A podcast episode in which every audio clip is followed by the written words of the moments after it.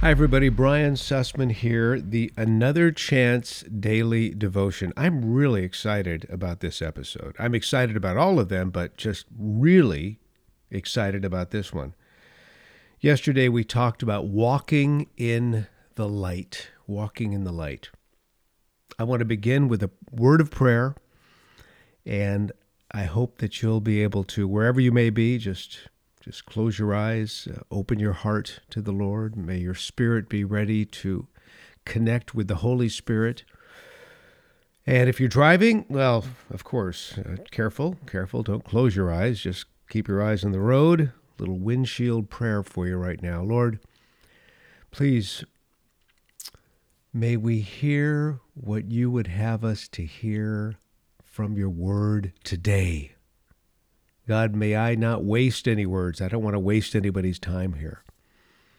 But Father, let us have a great time of fellowship together as we allow the everlasting Father to completely transform us by the renewal of our minds. In Jesus' name, amen. Okay, let's go to the Word, and I'm going first to 1 John chapter 1, verse 5. This is what we talked about yesterday.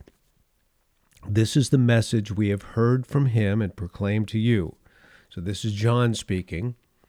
This is the message we have heard from him, Jesus, and proclaimed to you that God is light, and in him is no darkness at all. If we say that we have fellowship with him, while we walk in the darkness, we lie and do not practice the truth.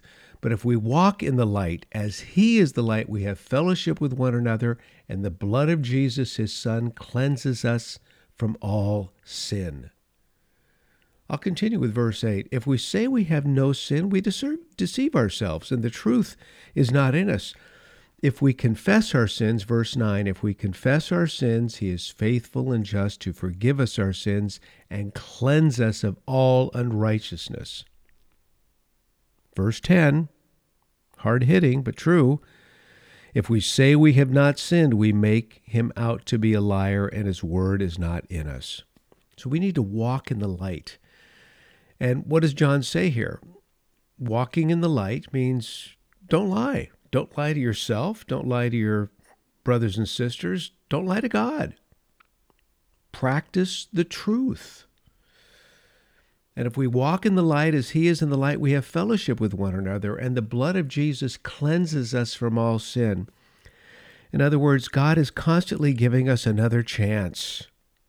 As we confess our sins, he's faithful and just to forgive us our sins and cleanse us of all unrighteousness. Verse 9, very powerful. And if we say, I've not, I don't sin, well, you're making him out to be a liar because he says you do sin. You will, you're a sinner, but you've been saved by the blood of the Lamb, and he's in the process of transforming you. Oh, that's so powerful and encouraging.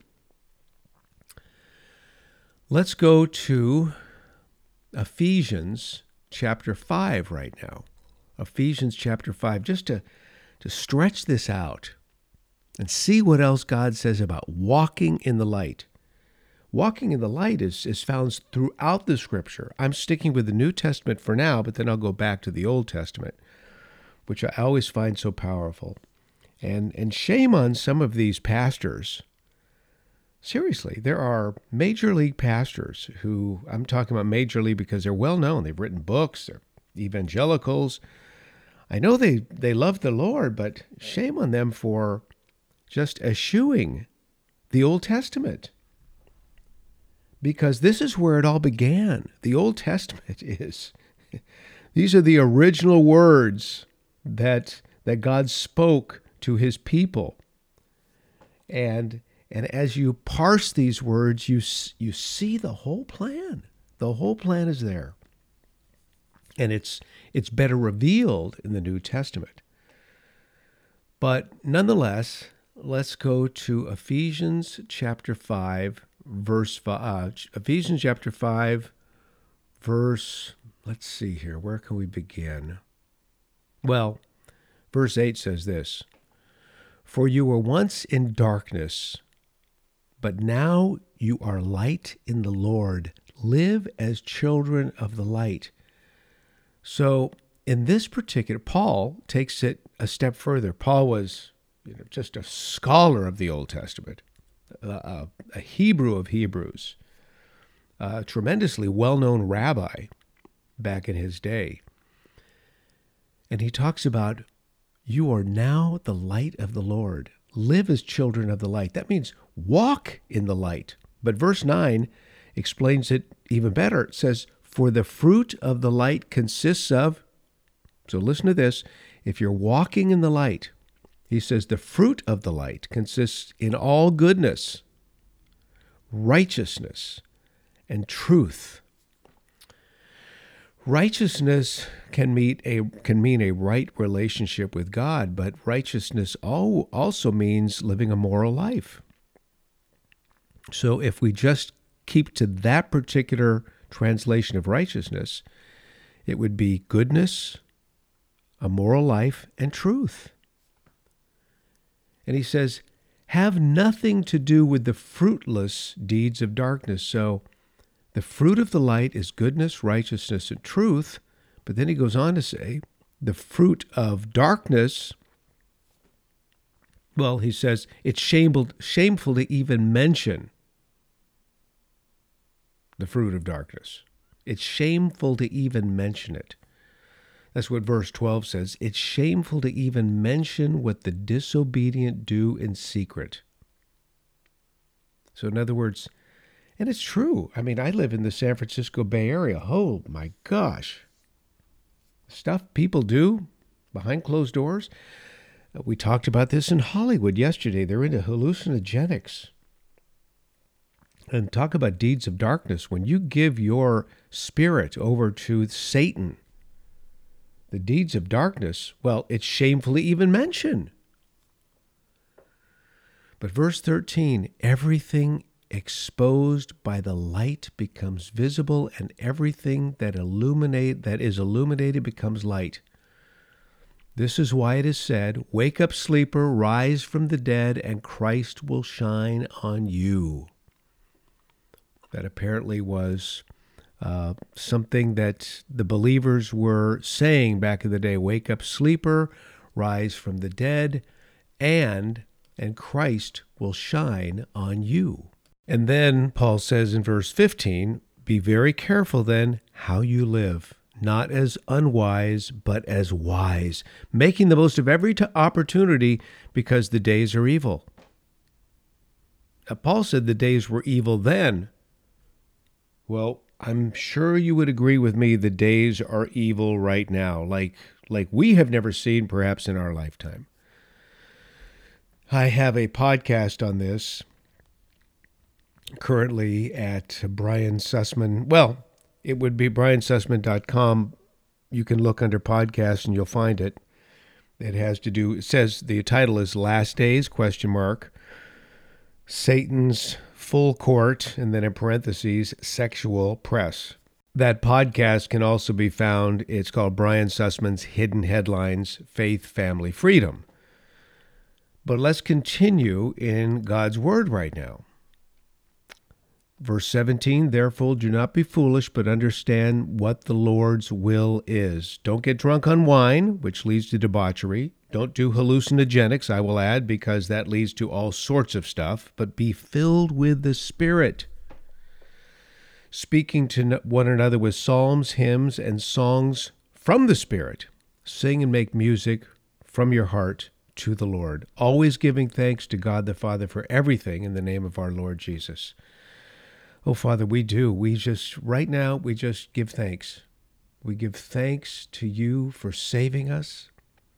We th- give thanks to you for giving us another chance. We give thanks to you for cleansing us, us from all unrighteousness. Thank you, Lord. Now, let's continue this devotion by going to Psalm 56. Psalm 56, verse well, let's start with verse 10. In God, whose word I praise, in the Lord, whose word I praise. We were just praising the Lord a moment ago. In God I trust, I shall not be afraid. What can man do to me? Verse 12 I must perform my vows to you, O God. I will render thank offerings to you. How do we do that? Well, perhaps a vow might be starting your day on your knees, maybe closing your day on your knees and praying to God. Maybe it's putting on the armor of God every morning. Maybe it's just living your life as a, as a living sacrifice unto the Lord. I must perform my vows to you, O God. I will render my thank offerings to you. Just a moment ago, we were praising Him, we were thanking Him. Those were thank offerings. For you have delivered my soul from death. Amen. Oh, yes, our bodies will stop functioning at some point in time, but we're not going to hell. We are going to heaven, eternity, with the Lord. And it goes on to say, For you have delivered my soul from death, yes, my feet from falling, that I may walk before God in in the light of life. In the light of life. We don't walk in darkness. Yes, there may be times in our life when it does seem very, very dark. There's no question about it. And some of you may be going through dark times right now. It may be the loss of a loved one. It may be news from a doctor that doesn't sound good. It may be a loved one who's really having trouble. Those can be dark moments. But they're just periods of time where God is is challenging your faith, stretching your faith, causing you to grow and trust in Him so that you may walk before Him in the light of life. Now, let's go to Isaiah chapter 2. What a beautiful, rich, powerful book this is. I am in chapter 2, as I mentioned. I'm going to start with, I'm going to just bounce around here, starting in verse 3. Come, let us go up to the mountain of the Lord, to the temple of the God of Jacob. He will teach us his ways. He will teach us his ways so that we may walk in his paths. Remember, I told you just a moment ago when you're going through those dark moments in life, God is, as painful as they may be, God is teaching you something. He's stretching your faith. He wants you to rely wholly on Him. And then skipping to verse 5 Come, descendants of Jacob, let us walk, let us walk in the light of the Lord. Let us walk in the light of the Lord. Friends, I pray that you will never turn to darkness, even for a moment. Even for a moment. I know that perhaps you will. You're going to slip up. You're going to do this, that, or the other. I'm not even going to speak of those things because just a moment ago we we we were talking about what Paul said. It's shameful to even discuss those things. So when you do turn to the left or right, I I pray you I pray you experience shame. So you will come to the Lord in repentance. Repentance and you will allow him to cleanse you of all that unrighteousness because that stuff breaks, screws up, messes up your right standing with God. He will give us another chance. Oh, thank you, Lord. Let's pray. Thank you, Lord, that you are the God of another chance. Thank you, Lord, that you are for us and not against us. Thank you, Lord, that you will not condemn us to hell, but you promise us heaven. And Lord, when we meet you face to face at the judgment seat of Christ, oh God, I pray that that that moment will be one in which you say, "Well done, thou good and faithful servant." Thank you, Abba. Thank you, Lord. Thank you, Jesus. Thank you, Savior. Thank you, Holy Spirit. Thank you, Counselor. In Yeshua's name, Jesus' name, amen. This is the Another Chance Daily Devotion. It is my absolute privilege to come before you with these daily messages.